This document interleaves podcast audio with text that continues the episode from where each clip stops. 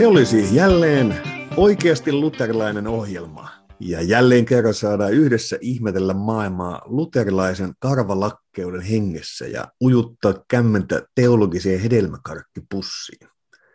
Ja tänään teologisesta hedelmäkarkkipussista sieltä löytyy aihe, jossa on tarkoitus pysähtyä taas kirkon historian pyhien elämän äärelle.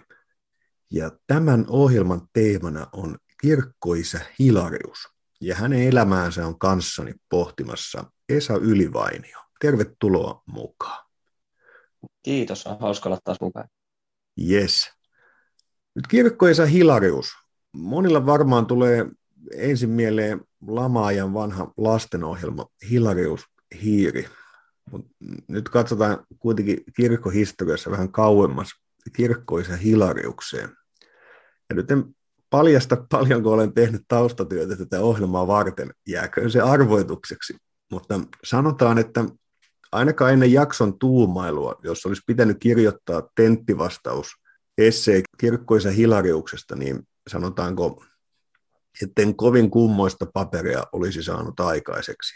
Siis ehkä olisi just pystynyt laittamaan suunnilleen vuosiluvut ja sijoittamaan länteen ja, ja sitten olisin tiennyt Hilariuksen kiitosvieren, joka sekään ei ole Hilariuksen. Mutta hänen merkityksensä, että et miksi hän on kuitenkin monissa listauksissa isojen joukossa, niin jos olisi pitänyt siitä ruveta esseitä väkertämään, niin olisi ollut vähän, että hmm, no, no jaa, joo, miten se nyt menikään. Että olisi ollut vähän hankala avata, mutta siitäpä lähdetään tänään yhdessä syventelemään kuka Hilarius oli ja miksi hän on niin tärkeä. Ja ehkä me voitaisiin lähteä taas perinteiseen tyyliin liikkeelle ihan semmoisista elämän perusfaktoista, että missä päin Hilarius seikkaili ja ehkä tähän voisi liittää sen, että miten Hilariuksesta tuli kristitty. Joo, voitaisiin hyvinkin tehdä tällainen ekskursio tai lähestymistapa Hilariuksen elämään, koska luulen, että monet kuuntelijat jakaa sun ja munkin kanssa tämän, tämän saman kokemuksen, että Hilarius tietää, että se on kyse, kyseessä tärkeä heepo, mutta kuitenkaan ei oikein osaa sanoa mitään. Tuosta Hilariuksen kiitosvirrestä pitää sanoa, että, että arvellaan tosi, toki, että se ei ole Hilariuksen kynästä, mutta mutta toisaalta, kun perehdyin ja tutkin asiaa, niin ei meillä ole kyllä myöskään kauhean vakuuttavia argumentteja sen puolesta, etteikö se olisi Hilariuksen kynästä. Että se jää arvoitukseksi meille. Se on kylläkin vanha ja Hilariuksen ajalta ja se edustaa Hilariuksen tyyliä ja oikeaa nikealaista opetusta pyhästä kolmiyhteisestä Jumalasta. Ja näin ollen Hilariuksen kiitosvirsi on kristuskeskeinen kirkon liturginen virsi. Hilarius itse oli ensimmäinen läntinen virsirunoilija. Okei, eli se on siis epäselvä kysymys, että, että onko se oikeasti Hilariuksen kynästä vai ei. Sinänsä nämä niin kuin kirkon elämän kannalta, niin sillä ei liene suurta merkitystä. Upea virsi yhtä kaikki, mutta että se on siis epäselvä kysymys, onko vai eikö. Joo, itse asiassa mä voisin olla varovaisesti jopa positiivisella kannalla tässä nyt sen jälkeen, kun vähän kaiveli Hilariukseen liittyviä juttuja. Mutta hän syntyi noin vuonna 300 tai siinä 300-310 ja kuoli vuonna 367 Gallian, eli nykyisen siinä Ranskan alueen Poitiers-kaupungissa Poitiers, niin kuin tällainen suomalaisittain. Ja Kalliassa oli kristillinen kirkko vasta päässyt puhkeamaan maan alta kukkaan. Ikään kuin tuli katakombeista maan pinnalle, eli kristinusko julkisena uskontona oli siellä nuori.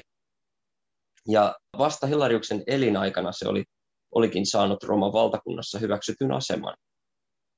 Viimeiset vainot, kristittyjen suuret vainot keisari Diokletianuksen toimesta ne loppuivat Hilariuksen ollessa nuori poika. Tämä Poitien kaupunki oli merkittävä ja varkas, ja sen piispan istuin oli myös näkyvä.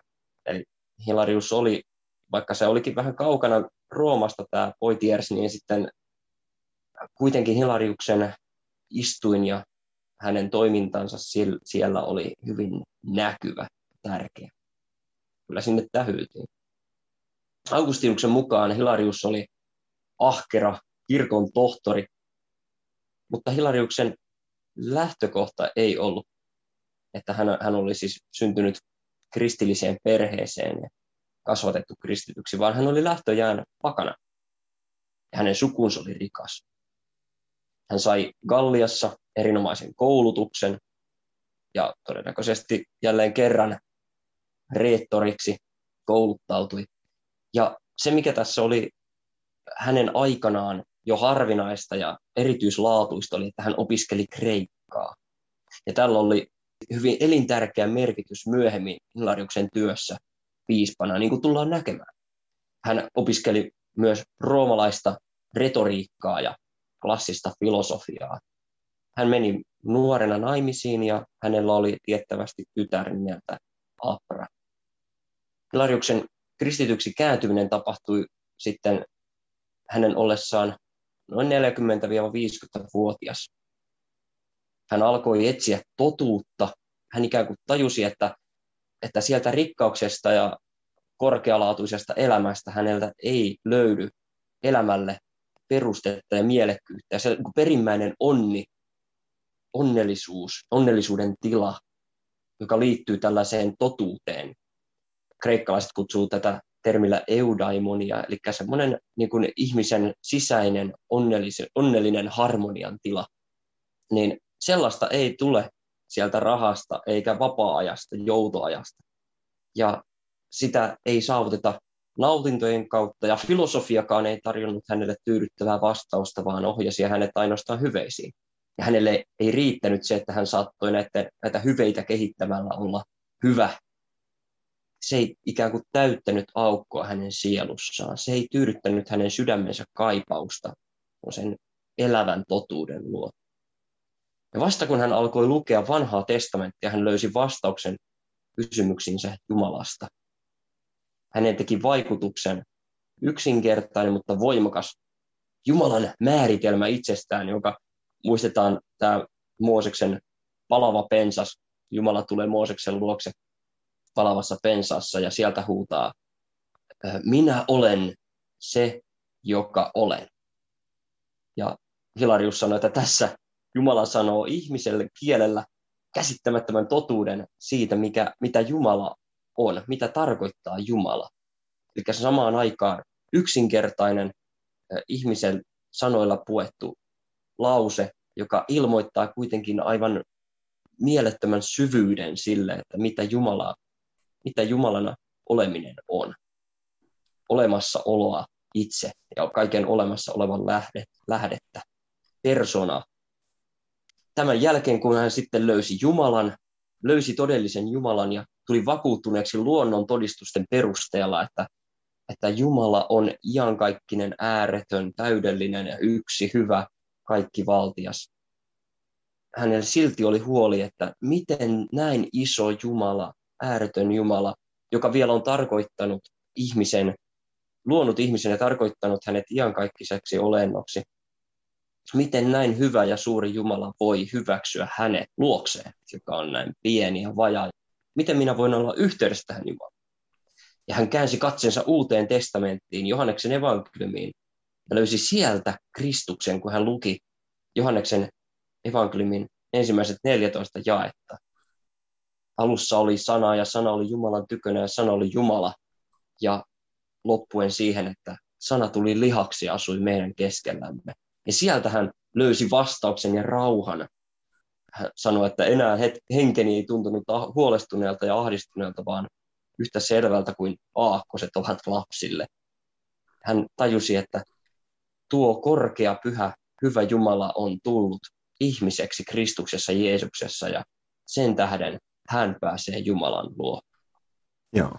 Hienoa, että toit esiin tämän Hilariuksen tämän henkilökohtaisen etsinnän ja siihen tavallaan tulee aika lähelle semmoista monessa mielessä klassista tai klassisen filosofian kysymyksiä, jotka puhuu ihmisen paikasta maailmassa ja, ja mikä olisi tien hyvää elämää. Sehän on se peruskysymys siellä monesti, että miten minä eläisin hyvin, hyveellisesti.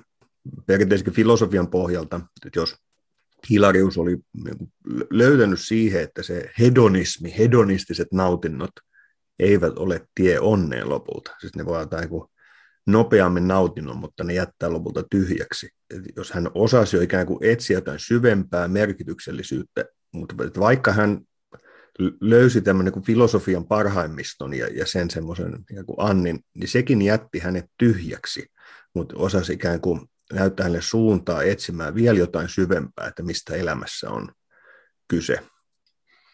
Joo, ja, ja se todellakin vastaa esimerkiksi Justinus Marttyyrin kääntymistä, se vastaa Augustinuksen kääntymistä ja Augustinuksen kuuluisa lausetta, että ihmissydän on levoton, kunnes saa rauhan Jumalassa tunnustusten, oliko näitä alku, alkulauseita. Lähestyy myös Martti Lutherin omaa pohdintaa. Hmm. Ja itse asiassa Hilariuksella tuleekin tässä hyvin oleellinen pointti, että se Jumalan, voidaan, Jumalan olemassaolo voidaan saada siitä ikään kuin vakuuttuneisuus luonnon ja järjen perusteella ja moraalin perusteella, mutta, mutta se jättää vielä epätoivoon ja levottomuuteen, koska se ei tuo meille vielä Kristusta ja Jumalan lupausta. Mutta sen tähden Jumala on antanut sanansa, ja sitten sanan kautta sitten Jumala lähestyy meitä ja antaa meille ilmoituksen siitä, että Kristus on tullut meidän tähtemme ihmiseksi, jotta me pääsisimme Jumalan luo. Joo. Mun täytyy vielä sanoa, että mä nautin erityisesti sinun ranskan lausunnasta. Mä taisin sanoa yhdessä jaksossa epähuomiossa kirkkuisesta, että klairvaukslainen, tämmöisen niin suomalaisen junttikarvalakkeuden hengessä, niin voitko nyt vielä, vielä kuuntele kertoa, että, että missä Hilarius oli piispana ja sitten kertoo myös lisäksi, kun hyvittää minun häpeäni ja kertoo, että kuinka, kuinka kirkkoisa klairvaukslainen tulisi lausua. no tota, niin, eli Hilarius oli piispana Poitien kaupungissa. Poitiers kirjoitetaan, laustaan Poitiers. Ja siellä 300-luvun puolessa välissä. Ja, ja tämä Bernard Clairvaux-lainen sitten, se lausutaan ähm, Cleavo käsittääkseni. No niin, tätä reenaakaamme. Noista teologisista teemoista, niin mulla on semmoinen yleisvaikutelma jäänyt, että niin kuin tietysti läntisessä teologiassa laajemminkin, niin, niin Hilarius kuuluu niihin isiin, joilla voimakkaana on, on Jumalan armon korostus. Et, ja joskushan sitä on tiivistetty sillä tavalla, että niin kuin vanhan kirkon päivinä kreikkalainen teologia oli kiinnostunut enemmän ihmisen jumaloitumisesta ja kuolemattomuuden teemasta, ja läntinen latinalainen teologia taas korosti sit enemmän syntien anteeksiantamusta ja vanhurskauttamista meidän pelastuksen perustana. Ja e, eikö niin, että Hilarius kuuluu myös tähän kokonaisuuteen, missä, missä ihmisen pelastuksessa on ankkoroidutaan Jumala, Jumalan armon. Mitä tähän lausuisit? Kyllä se on ehdottomasti näin on. Ja Hilarius edustaa tämmöisenä armon korostajana hyvin pitkälti samaa linjaa kuin Ambrosius sitten myöhemmin, ja, ja sitten, jonka sitten Augustinus itse eh, hioi tai muotoili vielä selkeämmin. Ja ehdottomasti tätä, tätä hän opettaa ja läntiseen tyyliin kyllä. Mutta pitää semmoinen seikka huomioida, mihin varmaan törmätään sitten, kun puhutaan Hilariuksen karkottamisesta – ja pakenemisesta itään. Että hän ihastuu idän tyyliin, vaikka esittää asioita, puhua asioista tietyillä terveillä ja sanottaa asioita virsilaululla. Ja hänestä tulee itse asiassa paitsi areiolaisen harhan asiantuntija, niin myöskin ikään kuin itäisen, itäisen kristillisen teologian sillan rakentaja lännen kirkon puolelle. Ikään kuin hän toimii tällaisena välimiehenä ja välittäjänä, ei ainoastaan tota, pakanoiden ja kristityiden ja areiolaisten ja kristittyjen välillä sellaisena ikään kuin opillisena välien selvittelijänä, vaan myöskin itäisten ja läntisten kristittyjen niin kuin keskinäisenä niin kuin uskon sanoittajana. Ja hän, hän löytää idän teologiasta paljon sellaisia rikkauksia, jotka ajattelee, että ne on lännessäkin tärkeitä. Tähän on tullut, tullut esiin muutamassakin jaksossa, että itse asiassa monet läntiset isät ovat tunteneet itäistä ajattelua aika hyvinkin. Ja, ja, ja se on linkittynyt osaksi sitten kyllä sitä teologiaa. Ja ehkä se teologinen ero ei ole aina todellisuudessa ollut, että siellä on ollut toki erilaisia teemallisia eroja, jotka on todellisia, mutta sitä on myös sitten ehkä myöhempinä vuosina paisuteltu niitä eroja helposti.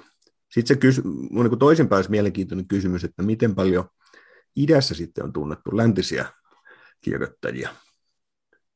Erittäin hyvä kysymys tuokin. Hilarius ilmeisesti tunnettiin ja tunnetaan edelleen myöskin idässä ja arvostetaan idässä. Lännessä ongelma ehkä oli enemmän kielimuuri. Lännessä 300-luvulla ei enää hallittu kreikkaa. Sitä ei puhuttu, sitä ei käytetty normaalikeskusteluissa ja, ja se oli suurin piirtein ehkä yhtä lailla hallussa kuin mitä meillä nykyään on latina.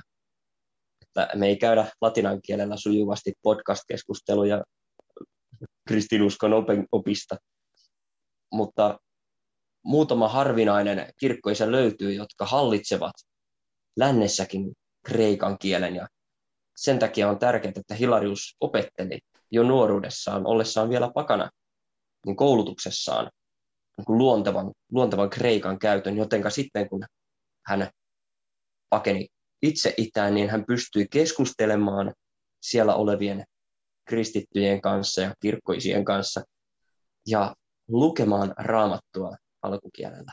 Joo. Latinan kurssilla on tullut istuttua, mutta sanotaanko, että vähän tiukkaa tekisi ruveta tekemään teologista podcastia latinaksi, että voi olla, että jää tämä ohjelmasarjan puitteissa se kyllä tekemättä, ellei aivan jotain mystistä satu.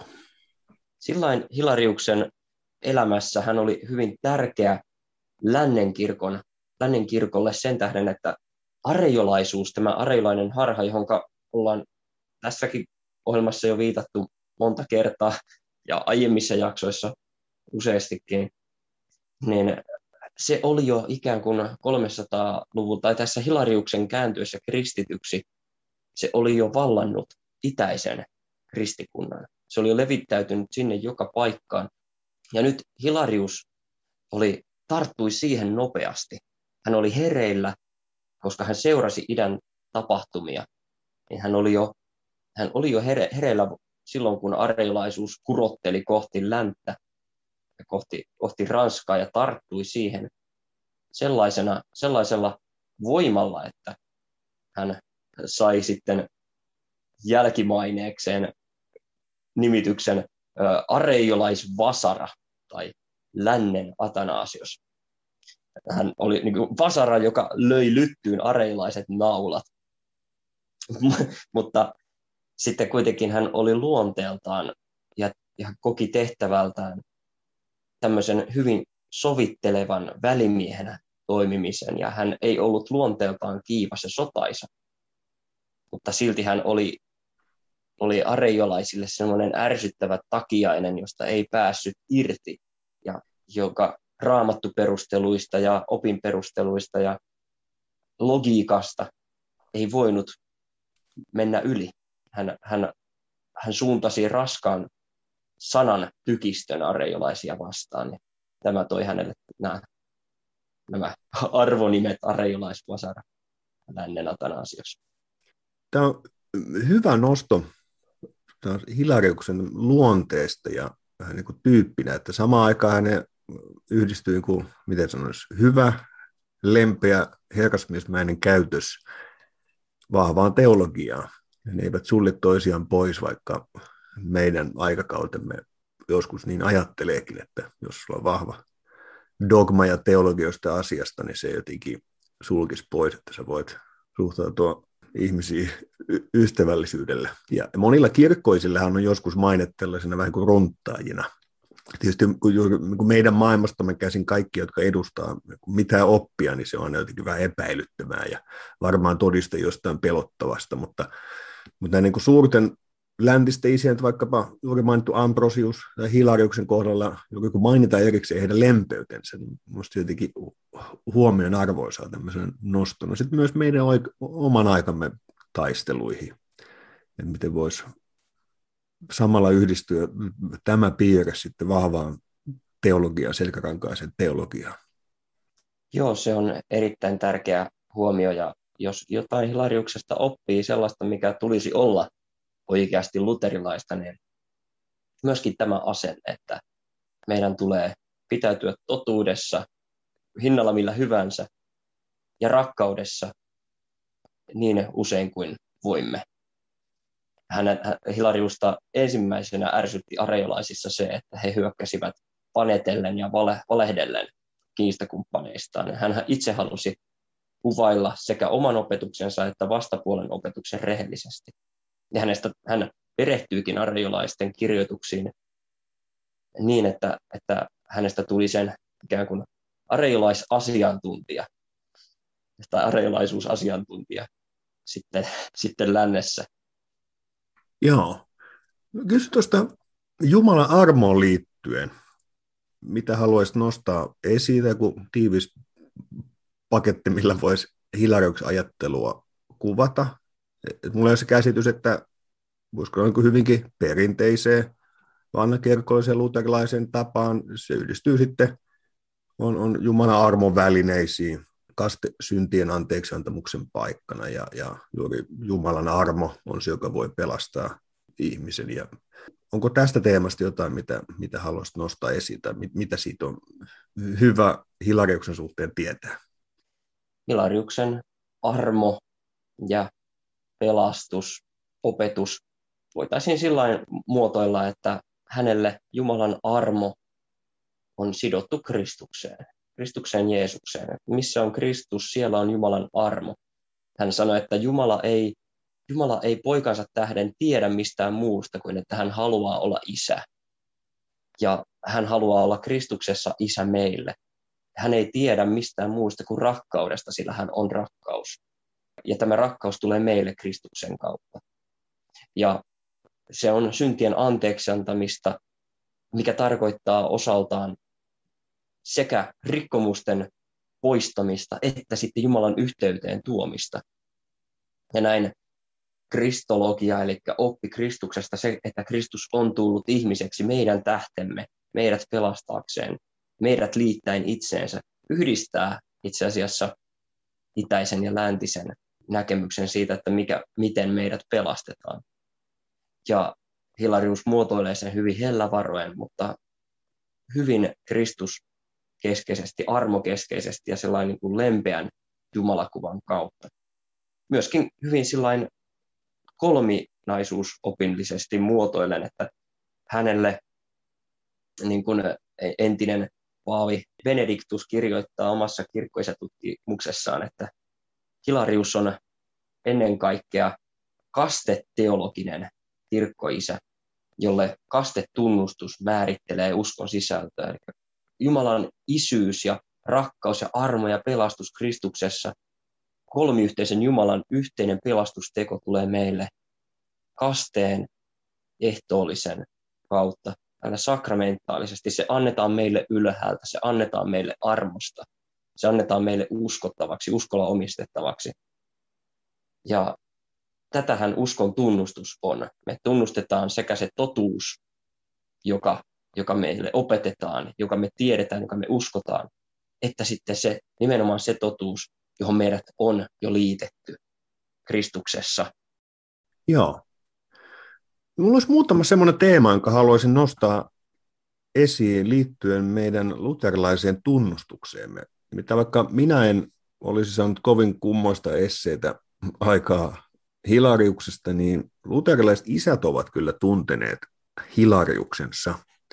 Ja vaikka nyt hirveästi on esillä sitten tunnustuksessa, niin on muutama viittaus Hilariukseen. Ja, ja toinenhan liittyy taas titteli Paaviuteen.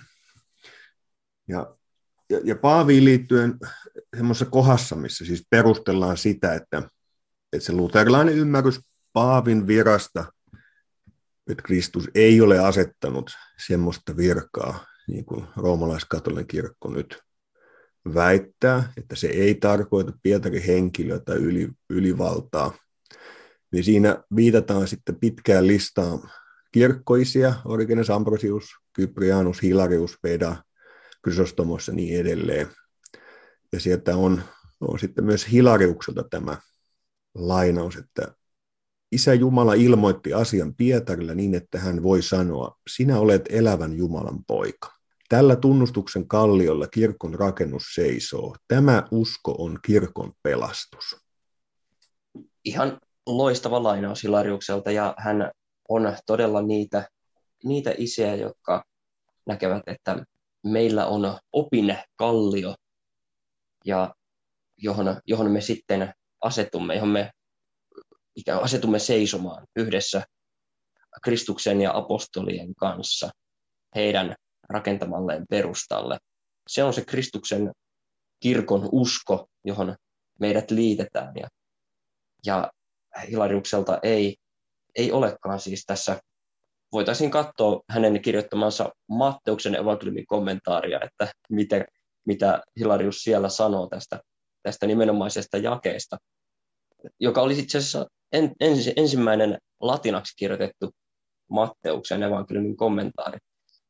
Mutta, mutta ehdottomasti tuo totuus, että Paavius henkilönä, persoonana ei ole se juttu, mitä siinä Jeesus Pietarille antaa, vaan hän antaa lupauksen, että, että tuo uskon tunnustus, tuo usko, joka omaksuu ja näkee Kristuksen Jumalan omana, omana poikana, se on se tärkeä pohja, jonka varassa kirkko seisoo. Ja se on se tärkeä pohja, jota Hilarius omilla teoksillaan puolustaa. Joo. Ja tässä jälleen tämä, voisiko sanoa perinteiseksi tullut teema, jossa sitten luterilaiset liittyvät varhaisten isien uskoon. Ei muuta kuin perinteiset terkut taas sinne Roomaan. Toisena teemana, mihin Hilariukseen viitataan, liitetään ehtoolliskäytäntöön. Nimittäin sikäli tämmöiseen vähän niin kuin haastavaan teemaan. Puhutaan siitä, että kuka saa tulla ehtoolliselle, puhutaan pastorin viranhoidosta ja tuleeko pastorin puuttua esimerkiksi opillisiin tai elämänvaelluksen kysymyksiin. Ja viitataan semmoisessa yhteydessä, että, että mikä on luterilaisen ehtoollisteologian opetus. Taustaan näin. Röyhkeitä ja hillittömiä on käskettävä pysymään poissa ehtoolliselta. Eiväthän he ole valmiita vastaanottamaan syntien anteeksiantamusta. He eivät sitä kaipaa, eivätkä halua olla hurskaita. Mutta on myös niitä, jotka eivät ole noin välinpitämättömiä, eivätkä kevytmielisiä, vaan millään olisivat hurskaita ihmisiä. Heidän ei tule välttää ehtoollista, vaikka ovatkin heikkoja ja puutteellisia. Näin hän opettaa myös pyhä Hilarius. Ellei ihmisen synti ole niin paha, että hänet olisi sen perusteella erotettava seurakunnasta ja häntä olisi pidettävä pakanana, hän jääköön ehtoollisyhteyteen. Tässä Hilarius liitetään tähän, jälleen kerran voisi sanoa, perinteiseen luterilaiseen opetukseen ja, ja hyvin ylipäänsä perinteiseen kristilliseen opetukseen, joka on, on jatkuvasti vaikea ehtoollisteologian suhteen. Siksi siitä opettaessa oltava tarkka ja ihmiset usein ymmärtää sen väärin, koska se on ajallamme aika vaikea asia. Tai ylipäänsä se, että, että on asioita, joihin seurakunnan pastorin tulisi puuttua, niin se tuntuu ajallemme vaikealta. Mutta mut meillä on uusi testamentti täynnä, täynnä asioita, tämmöisen, mistä on, on kristityksi kääntymisen hetkellä sanouduttu irti, josta selvästi apostoli opettaa, että ne ei kuulu kristilliseen elämäntapaan. Ja siksi niitä täytyy seurakunnan pastorin tavalla tai toisella sitten käsitellä ja ot, ottaa puheeksi ihmisten kanssa. Jopa sitten äärimmäisessä tilanteessa niin, että on suljettava seurakunnan ehtoollisyhteydestä. Ja toisaalta, kun puhutaan tästä asiasta, niin sitten ihmiset, jotka, on, jotka niin kuin kamppailee syntiensä kanssa, kamppailee oman uskon kokemuksen pienuuden kanssa ja, ja monella esimerkiksi vaikean kanssa, että et, et, saanko mä tämmöisenä syntisenä heikkona olla Kristuksen oma, niin he sitten kuulee, että, että apua, että, että miten mäkään sitten voin tulla. Mutta se opetus on että juuri sellaisille ihmisille, jotka siis kaipaavat siihen omaa hätäänsä ja omaan puutteeseensa, kaipaavat Kristusta, niin heitä varten se sakramentti on asetettu. Silloin ei ole, ei ole kyse siitä, että oltaisiin välinpitämättömiä, vaan, vaan päinvastoin kaivataan Jeesuksen asettamalle pyhälle aterialle. Siksi se kysymys ennen ehtoollista oikeastaan pitäisikin olla, että, että tarvitsenko minä Kristusta? Ja kaikille tarvitseville hän haluaa antaa armonsa. Ja tämä voi vaatia meidän ajalta sitten taas uudelleen opettelua, että esimerkiksi vanhassa vaikka kirkkojärjestyksissä sanottiin vaikka kummin vaatimuksista, että täytyy olla, niin kuin, olla myös nuhteeton elämältään. Ja sitten mehän kysytään se helposti, että, että apua, että kuka meistä on nuhteeton. Mutta sillä ei tarkoiteta synnittömyyttä. Eihän kukaan meistä ole synnitön, vain Kristus. Mutta se nuhteeton tarkoittaa sitä, että sä et ole järjestänyt sun elämääsi jollakin semmoisella tavalla, joka jo itsessään on ristiriidassa raamatun opetuksen ja siitä kumpuavan kristillisen elämäntavan kanssa. Siis, että olet järjestänyt elämäsi jollakin semmoisella tavalla, että oikeastaan jos kristillinen seurakunta toimii niin kuin sen pitäisi toimia, niin jonkun täytyisi niin kuin, ottaa se puheeksi sun kanssa. Ja silloin sä et ole järjestänyt sun elämääsi se nuhteettomasti, niin kuin vanhassa, vaikka tosiaan kummiksi vaadittiin, että pystyy läpäisemään tämmöisen seulan, joka sitten meidän ajallamme voi kuulostaa hurjalta. Mutta se kysymys onkin just, että on, on oltu, jos on seurakunta, jossa pastori tuntee ihmiset ja on, se toimii jotenkin järkevästi se seurakunnan elämä siellä ja, ja kirkon kokonaisuus, niin silloin, silloin siinä on mahdollista niin kuin, myös käsitellä asioita. Sitten taas jos ei ole yhteisöä, nyt on vaikka sit iso seurakunta, jos ei ole mitään yhteistä teologiaa ja, ja pastori vaihtuu joka sunnuntai ja kaikilla on eri teologia, niin siitä tulisi aivan mielivalta, että ei se semmoisessa semmoisessa kontekstissa ole edes mahdollista. Mutta sitten kun me tullaan yhteisöisen elämän ääreen ja me tullaan hyvin raamatun kuvaamaan seurakuntakontekstiin, niin silloin myös tämmöisiä vaikeita asioita on mahdollista opetella. Ja koska Herra Jeesus itse antaa nämä asiat meille. Siksi ne on lopulta myös seurakunnalle ja meille itsellemme parhaaksi. Ja tämmöisenä nostona liittyen Hilariukseen. Joo, Hilariukselle juuri ehtoolliselle meneminen on Kristuksen konkreettista, todellista kohtaamista. Ja sen tähden meidän tulee kohdata Kristus arvon, sen arvon mukaisesti. Kristus kohdataan ei ikään kuin häntä halveksien, eikä Jumalan pyhyyttä arvottomasti loukaten, vaan syntisinä tullen ja syntien anteeksiantamusta saamaan, Kristuksen verenpuhdistusta saamaan, hänen uhrinsa antamaa pyhitystä nauttimaan. Ja tämä on se sydämen asenne, uskon asenne, jolla me katsotaan ehtoollista oikein ja joka näin tulee Kristuksen luo, tulee arvollisesti.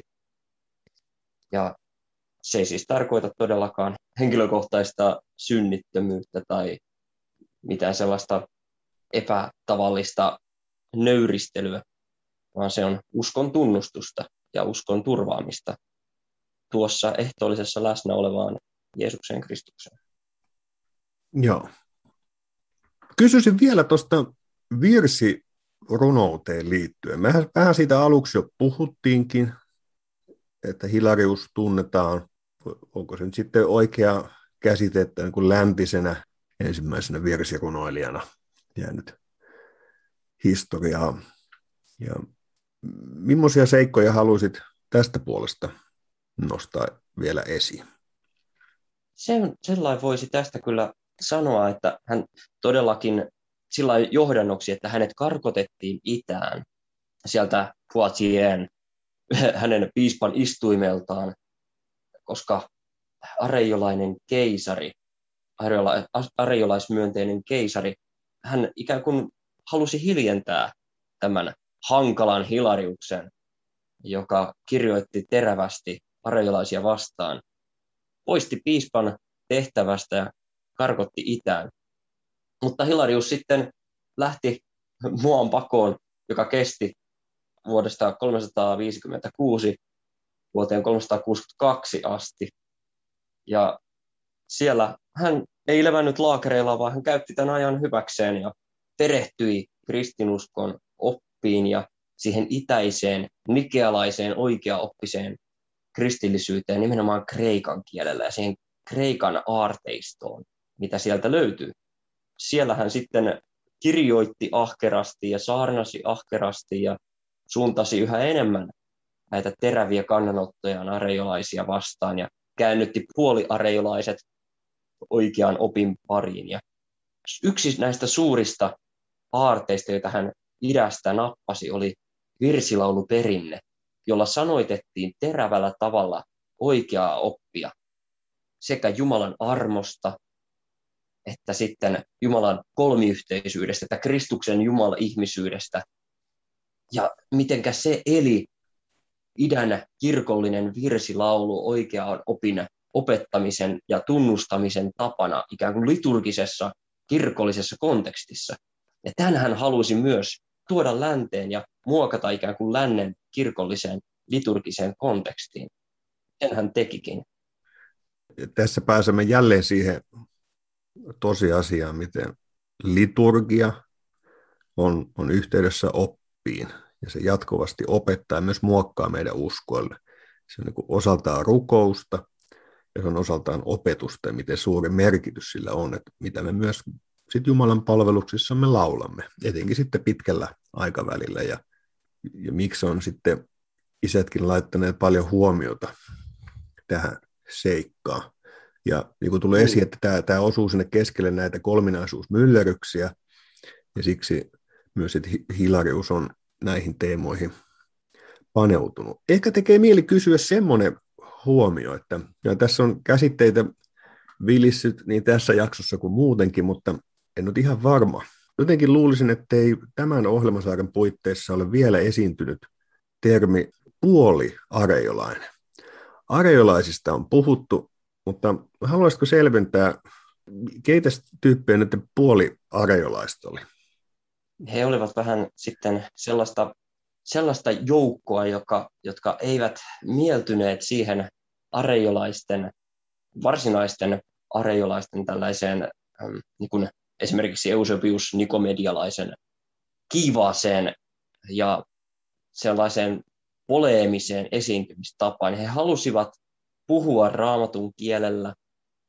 He halusivat ikään kuin nähdä itsensä parhaisten oikeaoppisten kristittyjen opettajien seuraajina, mutta silti he, heillä oli sama tämmöinen rationaalinen vinksahdus, mikä näillä varsinaisilla areiolaisillakin, että he eivät voineet tunnustaa isää ja poikaa yhdellä tavalla samaksi Jumalaksi niin, että isän jumaluus ja pojan jumaluus on yhtä samaa jumaluutta. Mikä se varsinainen ero sitten on näihin niin sanottu täysareiolaisiin? Joo, jos täysareiolaiset puhuivat, että Areioksen äh, tunnushuudon mukaisesti, että isä ei ole aina ollut isä, poika ei ole aina ollut poika. E, oli aika, jolloin poika ei ollut. Hän ei ole aina ollut olemassa. Hetki ikuisuudessa esimerkiksi. Niin puoliareiolaiset saattoivat myöntää pojan olleen olemassa, mutta he eivät myöntäneet, että hän olisi samaa olemusta kuin isä, vaan hän on, hän on samankaltainen kuin isä. Eli hänessä on jokin ikään kuin, hänessä ikään kuin on isän heijastus ja isän olemuksen heijastus hyvinkin konkreettisella tavalla, mutta hän ei ole silti osallinen samasta jumaluudesta, samasta kaikkivaltiudesta. hän ei ole siinä mielessä valo valosta, tosi Jumala tosi Jumalasta, vaan hän on, on näille puoliarjalaisille ikään kuin enemmän, enemmän kuvastaa samanlaista poikuutta kuin mitä meidän poikuutemme on meidän isimme nähden. Joo, ja tämähän sitten ikään uskon tunnustus. Kaikki areolaisuuden muodot sitten selkeästi torjuu. Kyllä. Ja tähän Hilarius nimenomaan perehtyy. Ja siellä Kreikassa saa aikaa vielä isommat vahingot niin, että, että areiolaiset ja tämä keisari, hänet tuomitaan, tai sanotaan suoranaiseksi kovaääniseksi riitasoinnuksi valtakunnassa. Viitaten varmaan niihin hänen virsiinsäkin, että niiden nikealaisuus kuulosti, kuulosti areiolaisista riitasoinnulta, liturgiselta riitasoinnulta. Ja lisäksi häntä nimiteltiin valtakunnan kirkolliseksi rauhanrikkojaksi. Ja lähetettiin takaisin sinne Poitieen pois, pois idästä, koska Hilarius aiheutti siellä liian kovat tappiot arjolaisille. Mutta tämä ovela kettu, Vasara, joka lähetettiin kotiin, niin vasaroi sitten tietänsä, ei nopeinta ja suorita tietä, vaan kävi kaikki, kaikki tärkeät seurakunnat siitä matkan varrelta läpi ja saarnasi siellä ja aiheutti sielläkin kovat, kovat menetykset areiolaisille. Ja, ja joka paikassa hän jätti jälkeensä nimenomaan tämän, tämän virsilaulun ja oikean uskon yhdistämisen niin, että seurakuntiin jäi uskon muotoileva virsilaulu, laulava seurakunta, jossa yhdistyy oppia, liturgia ja elämä, usko. Virsilaulun kautta sen seurakunnan oppi tuli ilmaistuksi ja tunnustetuksi kaikkia kirjeitä selvemmin ja ne oli jatkuvassa elävässä käytössä. Kirjeitä ehkä luetaan silloin tällöin, mutta tässä virsilaulu liittää sen oikean opin todellisen seurakunnan käytännön elämään eli Jumalan palvelukseen, jossa muotoillaan usko pyhään kolmiyhteiseen Jumalaan, pelastukseen, Kristuksen, tosi Jumalin syntymän, kuoleman ja ylösnousemuksen kautta ja pyhän hengen elävään ja toimivaan läsnäoloon kirkossa ja sen armon välissä. Joo. Onko vielä joku teema, jonka haluaisit Hilariukseen liittyen nostaa esiin?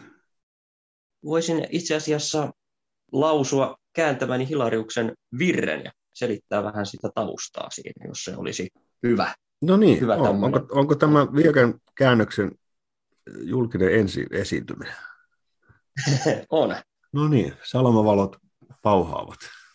Joo, tämä on virsi, joka alkuperäinen nimi on Lucis Largitor Splendide, joka on varhaisin tunnettu latinankielinen hymni.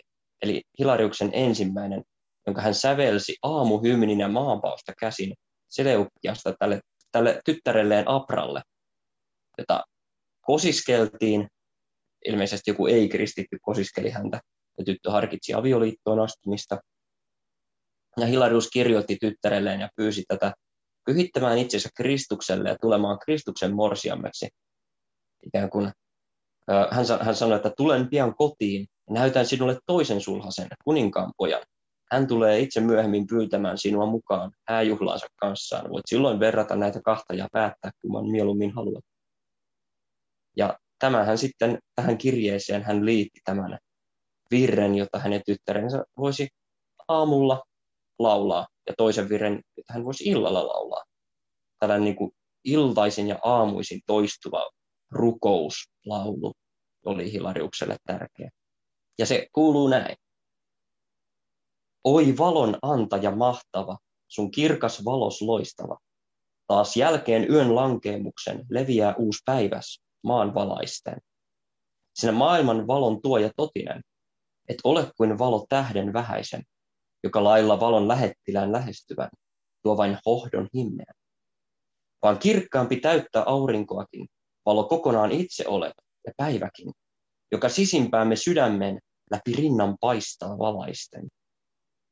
Lähesty maailman luoja, isän valon kunnia, johon pääsyn armosta saavat ruumiimme astua. Täytä meidät myös hengelläsi, jotta mukaan jumalallisen tahtosi ei meitä ryöstettäisi petollisesti, hävittäjä huijauksillaan ulottuisi. näin keskellä maallisten toimien, joita meidän on elämässä harjoittaminen, jotta ilman mitään lihallisia rikoksia sinun laissasi eläisimme aina.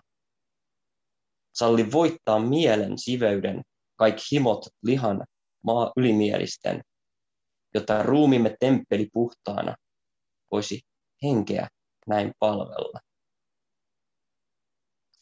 Tämä toivo sydämessä sieluni, tämän lahjoitan rukouspyyntöni, että meitä aina aamu varhaisesta valo yöhön saakka vartioisi aina.